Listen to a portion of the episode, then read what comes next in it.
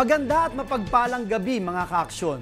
Sama-sama po nating kilalanin ang mga kakampi nating mangarap, magsikap, tumulong at umaksyon para sa bawat Pilipino.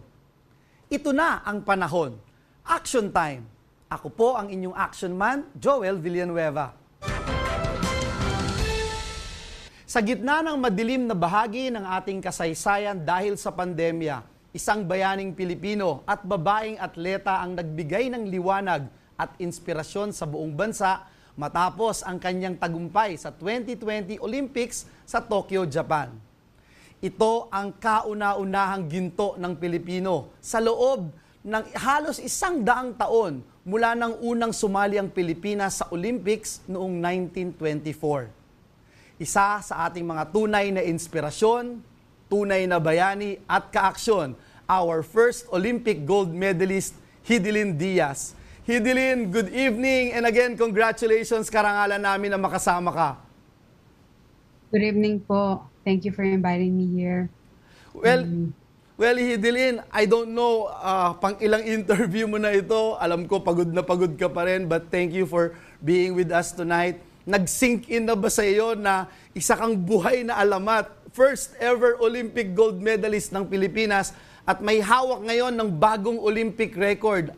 Anong nararamdaman mo sa ngayon? Medyo bumabalik na ako sa ano to, um, sa present state. Real world. Oo, yung reality na. So, ayun, medyo nagsisink in na sa akin. Well, ma'am, uh, kami ho doon sa Senado at buong Pilipinas, I'm sure you have heard about this story. Uh, halos tumigil ang uh, buong mundo, mga Pilipino sa apat na sulok ng mundo para panoorin ka, suportahan ka, panalangin uh, para sa iyo. At yung moment na yon, no, uh, nilampasan mo yung personal best mo na 125 kilograms at bumuhat ng 127 kilograms. Sabi, may mga narinig ako, hindi nyo daw ginagawa ito, hindi mo uh, ordinaryong nagagawa kahit sa ensayo. Saan ka humugot ng lakas that very moment? Um, during the time, um, before akong mag-lift, so nandun ang mga, ang Team HD. So si Doc, uh, Ma'am, Car- uh, Ma'am Jeanette, sabi niya sa akin, you're prepared. So ayun, nag-focus ulit ako. Hindi ako nagtaranta, hindi ako talagang focus ako, tapos sabi niya, well prepared, mas lalo akong na, o oh nga, prepared ako. So, tapos nung nakita ko si Julius, um, ginan, uh, hinawakan ko ito, yung medallion, um, miraculous medallion, kasi it serves like um, yung lahat ng taong nagpipray para sa gabing yun, um, binigyan ako ng panatag eh na I really have to trust Him because He has plan. May plan si God, tapos may mga taong nagdadasal. Tapos nun, medyo nagkampante ako. Um, sinabihan din ako ni Julius kung anong yung cues na ginagamit ko for training, mental training. Uh, sabi niya sa akin, one motion, one motion. So, ayun doon na. On the zone na ako pag naririnig ko yung one motion. So, nung pagpasok ko, nandun na ako sa platform, yun lang iniisip ko, one motion, one motion. There's no single doubt nung nag-clean ako. And then, um, technique ko. Then, nung dito na, medyo, makita mo na medyo may doubt ako, Senator. Oh, really? May doubt ako dito. Pero sabi ko, hindi, hindi, one motion, one motion. Nagawa ko, sabi ko, pero di ba nakita mo yun na medyo gumanon ako? Yes. Pero tinitigan ko. Yes, nung gumanon ka, lahat kami kinabahan. But everyone's saying, Jesus' name, Lord, Lord. Yes. Everybody's calling the name of the Lord. Oh. And, Kahit ako, sobrang thankful ako sa Kanya. And and uh, Hidilin, uh, kita namin yung yung how you psych yourself, no? Parang you were shouting, you were uh, psyching yourself yung, yung sinasabi mo ba, is that uh, a prayer? Is that yung, uh, yung one motion? Yun, yun ba yung sinasabi mo nung sumisigaw ka? Yes. Um, yes. One motion, one motion, one motion. Yun ang sinasabi ko. It's not uh, a prayer, kung hindi, yun ang sinasabi ko para mm. ma-execute ko na maayos yes. ang ang lift ko na wala akong ibang kasi dati ang dami kong iniisip kung paano ko bubuhatin ganito eh ngayon one motion na lang yun na one motion Gina, kasi isang live lang yun eh. Tapos ganoon, taas. Kung kasi kung magbibigay ka ng uh, one second of doubt, Yes. means no na yun. Buti Wow. na lang siguro, yung doubt ko nung dito, mga wala pang one second, 0.010 siguro. Tapos bigla, no, no, no. 1-8, 1-8 lang. So, that's good, no? And siguro, kailangan ko itanong sa ito, and I mentioned this sa Senate floor, no? It was extra special, Hidilin, because yung China yung ah, nag-set na ng record eh. And alam na alam mo sa isipan mo siguro, sa puso, na, I mean, the whole world knows about West Philippine Sea, no? Um, ano yung naglalaro sa isip mo nung makita mo, uy, China itong nag-set and I have to beat that record in order to get the gold. Kasi parang, ito na naman, mawawala, y- yung pangarap natin ng lahat ng bawat ah, mamamayang Pilipino na magkaroon ng ginto, eh, mawawala. At naging symbolic dahil China. Pum- sumagi ba sa isip mo ito, Hidilin?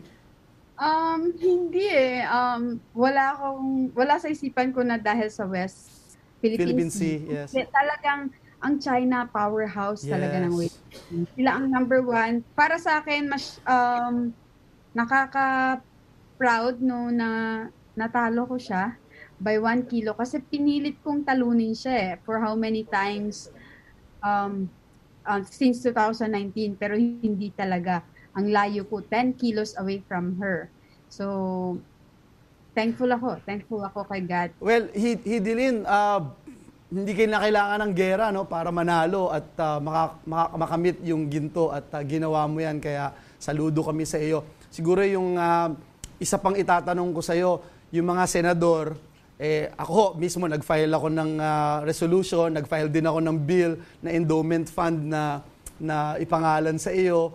Pero ang naging ah, napaka controversial doon sa floor ng Senate ay yung patatayuan ka ng monumento dahil sa napalak, napakalaking karangalan na binigay mo sa bansa. There is this uh, uh, panukala na gawin kang living legend. Ano ba masasabi mo dito sa mga sa mga accolades na naririnig mo ngayon? Um, of course, grateful ako. Kaya lang, monumento. Sabi kasi, para, para sa mga patay yun. So, hindi ko alam. Pero thankful ako. Um, basta ito'y makapag-inspire sa bawat Pilipino, yung storya ng buhay ko, ma-inspire sila, malaking bagay yun sa akin. Pag-uusapan naman po natin sa ang simula ni uh, Hidilin, pati mga sugat at mga mapait na pinagdaanan ng ating Olympic gold medalist Hidilin Diaz sa pagbabalik po ng Action Time. Senator Joel, how are you? Happy, happy birthday. Yes, we just want to greet you a happy, happy birthday. May you have a wonderful day today. God bless you always. Indeed, God bless you and uh, God bless all your works. Have a wonderful day. This is your time to relax. This is your day. Happy birthday. Enjoy. Senator Joel, happy, happy birthday. God bless you always. Hello to Sir Joel Villanueva. Happy, happy birthday po sa inyo. Gusto namin ni Deej magpasalamat sa lahat ng tulong niyo sa ABS-CBN. God bless you more, sir, and uh, enjoy your special day. Hello po boss, uh, maligayang kaarawan ho sa inyo. Mag-iingat ho kayo lagi. Good health and maraming maraming salamat po sa tulong at sa suporta. Mabuhay ho kayo. Happy birthday.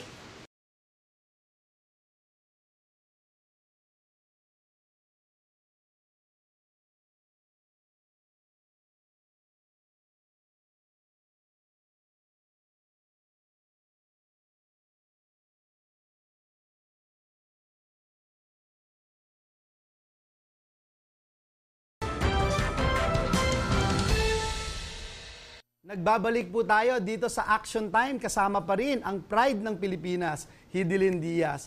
Ah, Ma'am Hidilin, siguro yung pinakagustong malaman ng ating mga kababayan, paano ka nag-decide na magiging ah, weightlifter ako? Ah, paano ka nagsimula? Nagsimula po ako nung 11 years old ako.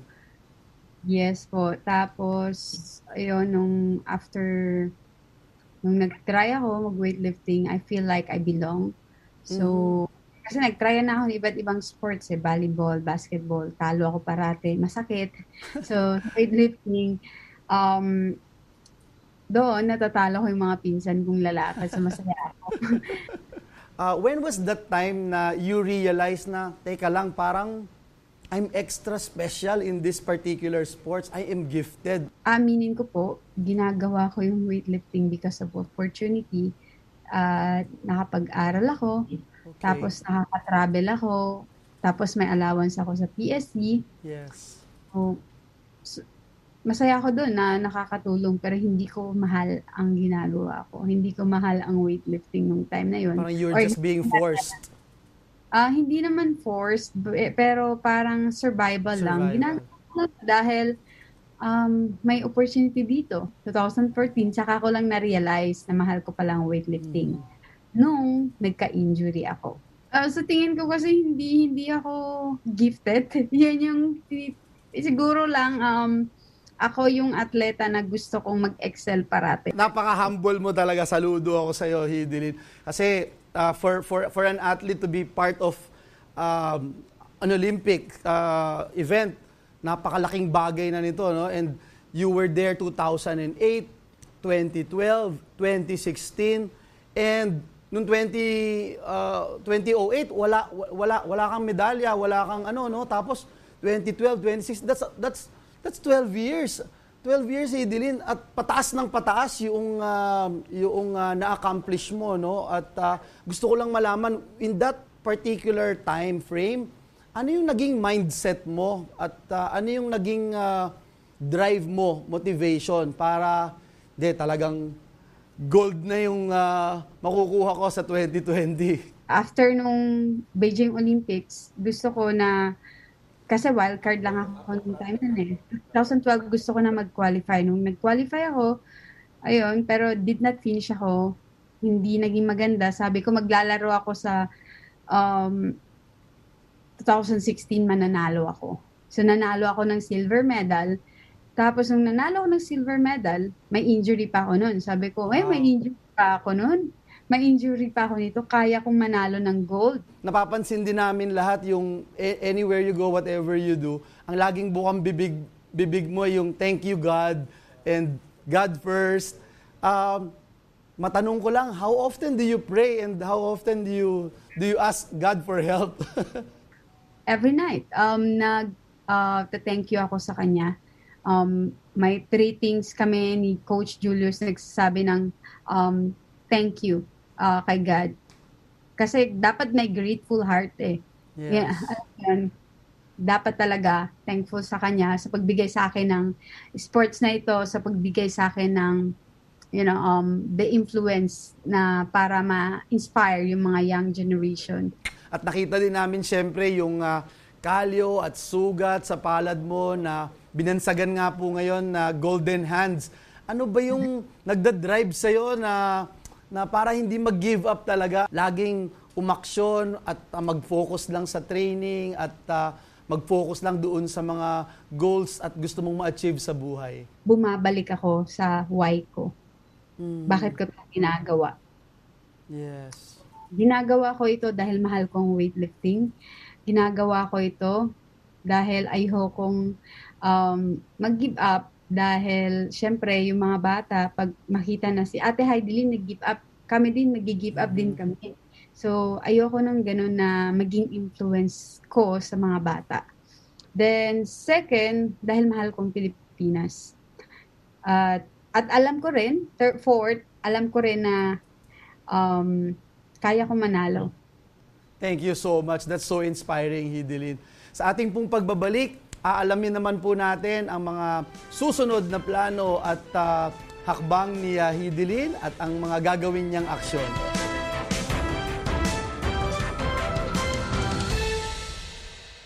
Happiest birthday, Senator Joel Villanueva. God bless you po and more birthdays to come. Ingat po. Hi Senator Joel, happy happy birthday po sa inyo. Uh, God bless you more this year. I hope you enjoy your birthday. Alam niyo, hindi ko po makakalimutan na nung bata ako, madalas po ako sumama sa family ninyo at uh, napaka ano po uh, it, it helped uh, shape me as a leader at uh, lalo na nakita ko kung paano kayo bilang pamilya at ikaw kung paano ka hindi lang sa entablado kundi pati behind the scenes that you really practice what you preach. You have been such a big blessing to me and my family. Uh, thank you very much. I hope you keep up the good work. Uh, sa Senate, lagi kong uh, inaabangan yung mga bills na pinapasa mo at lahat ng ginagawa mo sa uh, sa Senado. Again, keep up uh, the good work po. Maraming maraming salamat sa lahat. More blessings to come. Happy, happy birthday, Sen Joel.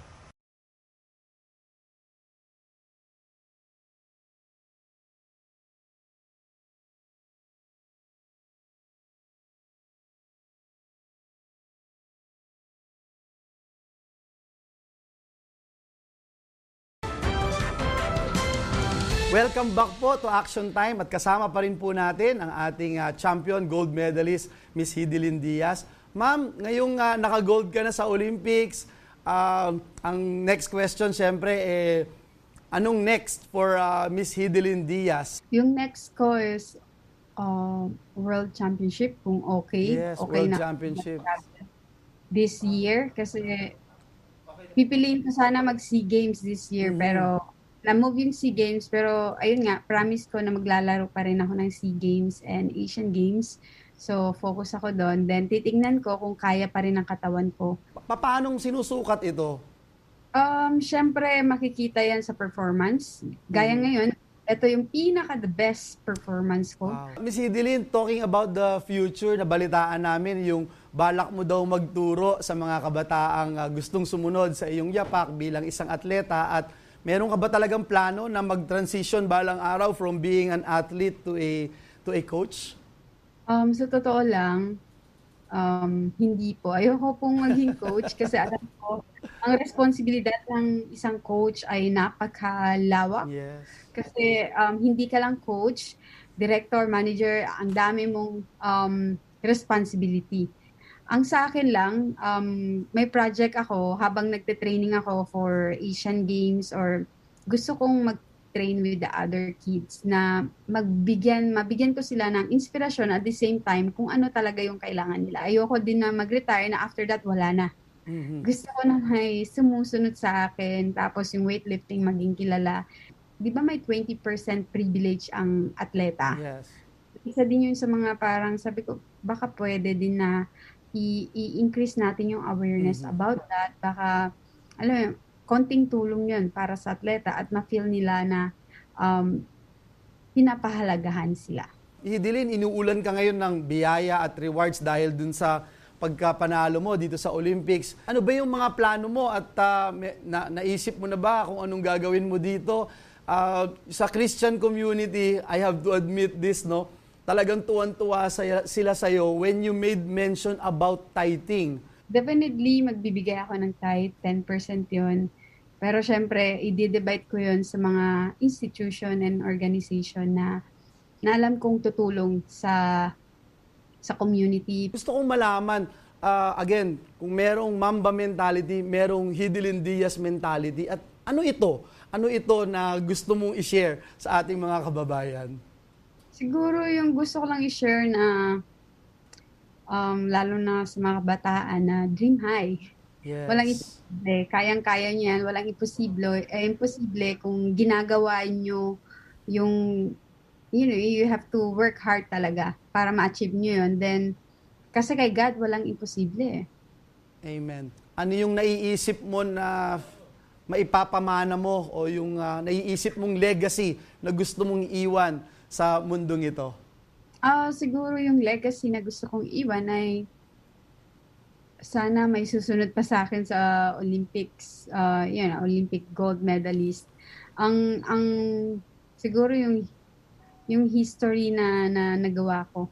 Yun yung hindi hindi hindi ko makakalimutan. Yun ang may ko at ang legacy din na may ibibigay ko sa lahat ay naipakita ko na kaya nating mga Pilipino manalo ng gold medal sa Olympics. Maraming maraming salamat sa ating ah, Olympic ah, gold medalist, Olympic record holder, isang malaking karangalan ang ah, makasama ka ngayon and muli congratulations ah, Miss Hidilyn Diaz. Thank you so much po, Senator. Dahil po sa pandemya, nagkaroon ng malaking pagkakataon ang mga manggagawa na makapunta sa kani-kanilang trabaho gamit ang kanilang mga bisikleta dahil ipinagbabawal ang mga pampublikong sasakyan. Kinalaunan, nagkaroon po ng batas para pangalagaan at maprotektahan ang karapatan ng mga bikers sa kalsada. Matindi po ang epekto ng COVID-19 sa ating buhay at lipunan ang inaakala lang nating problemang pangkalusugan, problemang pang-ekonomiya at pangkabuhayan din pala. Sapul din ang sektor ng transportasyon bunsod sa pagpapatupad ng mga travel restriction at health and safety protocols. Dahil dito, agad umaksyon ang grupo ni An Anghala ng Bikers United Movement para isulong ang pagbibisikleta bilang alternatibo sa pampublikong sasakyan ito kami na magkakaibigan na mga advocates, ginawa namin yung bike lane sa Commonwealth. Tinayo namin yung mga orange bottles. Uh, tapos um, rush hour, nag ano kami, nag naka-reflectorized vest kami. Yun, so inaano namin, minamarshal namin yung mga bikers na ano, na magkaroon ng space. Dahil sa sinimulan ng grupo ni Ann, nagkaroon ng iba't ibang inisyatiba ang mga lokal na pamahalaan sa Metro Manila para malagyan ng bike lane ang mga pangunahing kalsada. There was really a need for ano for for protected bike lanes. So now we see bike lanes all over the Philippines which which is ano which is making us very you know fulfilled as ano Bikers United movement. Ayon kay Ann, maraming benepisyong dulot ang pagbibisikleta, hindi lang sa ating kalusugan, kundi maging sa kapaligiran. Um, it strengthens your heart, it strengthens your muscles, yung lungs mo lalakas. And then environmentally, this is the most sustainable and eco-friendly kind of transportation. Nakatutulong rin ang pagbibisikleta sa mga negosyante o small and medium enterprises sa mga komunidad. Malapit kami sa Maginhawa, no? puro bikes na yung mga nakapark doon. So it means yung small community business is, is thriving. Kwento pa ni Ann, isang paraan din ang pagbibisikleta para sa mental health at paghilom ng mga sugat na dulot ng pang-aabuso. Original advocacy ko, which is still my advocacy now, is really anti-abuse, anti-domestic violence. So, um, because I am a person with lived experience, tapos na-realize ko na yung bike ang nakakabigay sa akin ng happiness at saka yung, yung freedom. Umaaksyon din ang Bikers United Movement para matulungan ang mga siklista sa kalsada. Nagsiset up kami sa malapit sa kalsada. Tapos yung mga nafaflatan, yung mga nasisiraan ng brakes, napuputulan ng kable, tinutulungan po namin. Pero ayon kay Ann, marami pang balakid at hamong hinaharap ang mga siklista. Marami pa rin na, na motoristang nagagalit na may bike lanes. Isa pa, syempre, it's not entirely safe yet. Pangarap ng grupo ni Ann na mas lalo pang maging ligtas ang pagbibisikleta sa kalsada sa tulong ng pamahalaan at suporta ng ating mga kababayan. Ang dream talaga namin is ma-fulfill yung yung gusto rin ng maraming siklista na magkaroon ng protected bike lanes sa buong Pilipinas at maging part na ng kultura at lifestyle ng Pilipino yung pagbabike Ayon po sa Pew Research Center, 6 na porsyento lang po ng mga Pilipino ang may sasakyan habang 24% ang may bisikleta. Problema, wala namang mga bicycle lanes. Umaksyon po tayo at sinuportahan natin doon sa Senado yung Senate Bill number 1518 o ang Safe Pathways Act para gumawa po ng mga pop-up bicycle lanes at tiyaking ligtas ang ating mga siklista. Saludo po tayo sa Bikers United Movement sa kanilang pag-aksyon at sa ating mga kababayang pumapadyak araw-araw para makapasok sa kanilang trabaho. Kailangan po natin ng inspirasyon. Sa bawat proyekto, bawat programa, ang hugot natin ay pag-asang mag-aangat sa buhay ng mga Pilipino. Mga kaaksyon, makakamit natin ang bawat pangarap kung sama-sama at may pagdadamayan tayo. Tulong-tulong sa aksyon at pagsulong hindi lang puro salita dahil ito ang action time. Magandang gabi, ako po ang inyong action man, Joel Villanueva. God bless us all.